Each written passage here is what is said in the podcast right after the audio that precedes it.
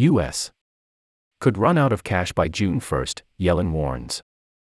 Jim Tankersley. Washington, Treasury Secretary Janet L. V. Yellen said on Monday that the United States could run out of money to pay its bills by June 1 if Congress does not raise or suspend the debt limit, putting pressure on President Biden and lawmakers to reach a swift agreement to avoid defaulting on the nation's debt. The more precise warning over when the United States could hit the so-called X date dramatically reduces the projected amount of time lawmakers have to reach a deal before the government runs out of money to pay all of its bills on time. The new timeline could accelerate negotiations between the House, Senate, and Mr. Biden over government spending, a high-stakes standoff between the president and the House Republicans who have refused to raise the limit without deep spending cuts attached. In response to Ms. Yellen's new timeline, Mr. Biden on Monday called the top four leaders in Congress to ask for a meeting on May 9 to discuss fiscal issues. The president reached out to Speaker Kevin McCarthy and Representative Hakeem Jeffries of New York, the minority leader, along with Senator Chuck Schumer of New York, the majority leader, and Senator Mitch McConnell of Kentucky, the minority leader. Economists have warned that failure to raise the debt limit, which caps the total amount of money the United States can borrow, threatens to rock financial markets and throw the global economy into a financial crisis. Because the United States runs a budget deficit, meaning it spends more money than it takes in, it must borrow huge sums of money to pay its bills. In addition to paying Social Security benefits, along with salaries for the military and government workers, the United States is also required to make interest and other payments to the bondholders who own its debt.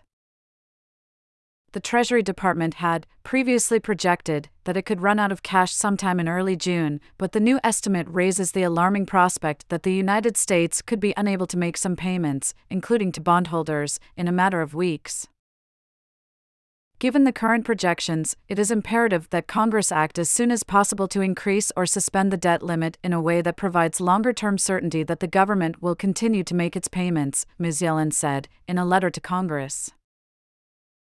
The Congressional Budget Office also warned on Monday that time was running out more quickly than previously thought.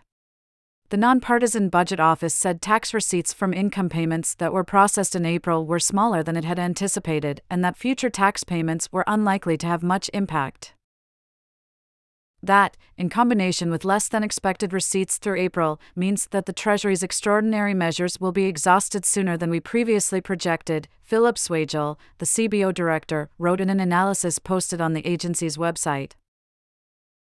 White House officials had not expected the date of possible default to arrive so soon, and the accelerated timetable could scramble the president's approach to the potential crisis. Mr. Biden has continued to insist he will not negotiate directly over the limit, saying Congress must raise the cap without conditions. The newly compressed calendar leaves little time for the president and congressional leaders to find agreement on raising the limit. Mr. McCarthy is traveling in the Middle East this week. Later this month, Mr. Biden is scheduled to attend the Group of Seven Nations Leaders Summit in Japan, then travel on to Australia for a summit with the leaders of Japan, India, and Australia. House Republicans passed legislation in April that would raise the debt limit in exchange for deep spending cuts and roll back recent climate legislation that Democrats passed along party lines. Mr. Biden has blasted that bill, saying it would hurt working families while benefiting the oil and gas industry, and he has accused Republicans of putting America's economy on the line. On Monday, the president called on Republicans to make sure the threat by the Speaker of the House to default on the national debt is off the table. For over 200 years, America has never, ever failed to pay its debt.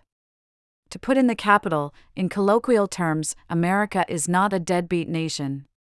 We have never, failed to meet the debt, Mr. Biden said. Republican senators reacted to the news on Monday by emphasizing the onus was now on Mr. Biden to negotiate to avoid economic calamity. It is very scary, Senator Joni Ernst of Iowa and a member of Republican leadership said of the looming crisis. President Biden needs to step it up and get to the table.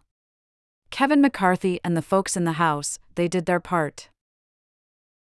Some expressed optimism that the approaching deadline would force action. Washington's at its best when it has a deadline to respond to, Senator Tom Tillis, Republican of North Carolina, said. Mr. Schumer and Mr. Jeffries urged Republicans to lift the limit immediately with no strings attached. We do not have the luxury of waiting until June 1 to come together, pass a clean bill to avoid a default and prevent catastrophic consequences for our economy and millions of American families, the lawmakers wrote in a joint statement on Monday.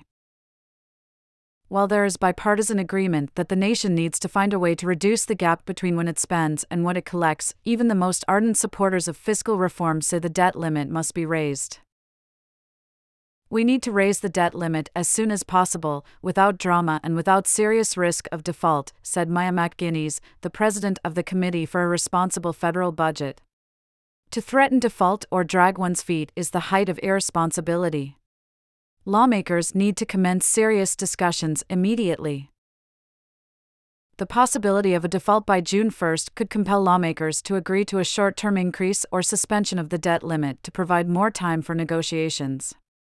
But even that temporary salve is far from assured given competing factions within the Republican Party. The United States technically hit its $31.4 trillion debt limit in January, forcing the Treasury Department to employ accounting maneuvers known as extraordinary measures to allow the government to keep paying its bills, including payments to bondholders who own government debt. Ms. Yellen said at the time that her powers to delay a default, in which the United States fails to make its payments on time, could be exhausted by early June. She cautioned, however, that the estimate came with considerable uncertainty. Tax receipts depend on a complicated array of factors such as the jobless rate, wages, and whether taxpayers submit their returns on time.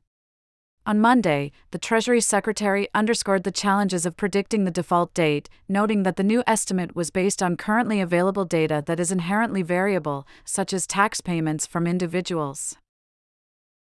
The actual date that Treasury exhausts extraordinary measures could be a number of weeks later than these estimates, Ms. Yellen said. A Treasury Department official said that, as of April 30, the government had a cash balance of about $300 billion. Ms. Yellen's ability to delay a default will depend in part on how much tax revenue comes into the federal government this spring. Payments for the 2022 tax year are still arriving. Goldman Sachs economists projected last week that by the second week of June, the Treasury Department could have about $60 billion of cash remaining, which would allow the government to keep making its payments until late July. Some budget analysts have suggested that winter storms could complicate the Treasury Department's ability to delay a default. Severe storms, flooding, and mudslides in California, Alabama, and Georgia this year prompted the Internal Revenue Service to push the April 18 filing deadline to October for dozens of counties. The IRS also gave those affected areas more time to make contributions to retirement and health savings accounts, potentially affecting their taxable income. Ms. Yellen has already been taking steps to ensure that the federal government has sufficient cash on hand.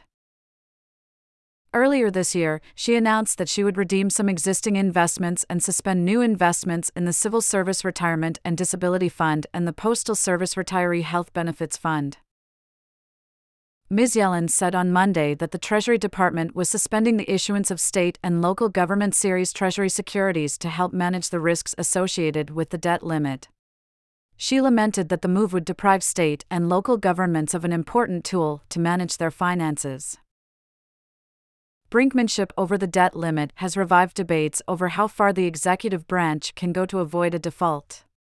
Ms. Yellen, however, has dismissed the notion that she could prioritize certain payments or mint a platinum coin worth $1 trillion to ensure that the United States remains solvent. Although markets have broadly remained calm about the prospect of a default, there are some signs that investors are becoming nervous. They have sold government bonds that mature in 3 months, around the time policymakers have said the United States could run out of cash, and snapped up bonds with just 1 month until they are repaid.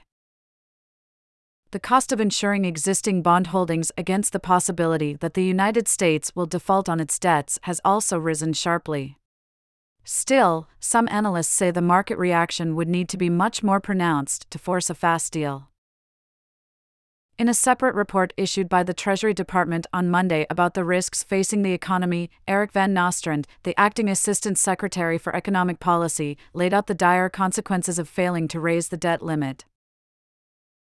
A default by the U.S. government, including the failure to pay any of the United States obligations, would be an economic catastrophe, sparking a global downturn of unknown but substantial severity, Mr. Van Nostrand said. Katie Edmondson and Luke Broadwater contributed reporting.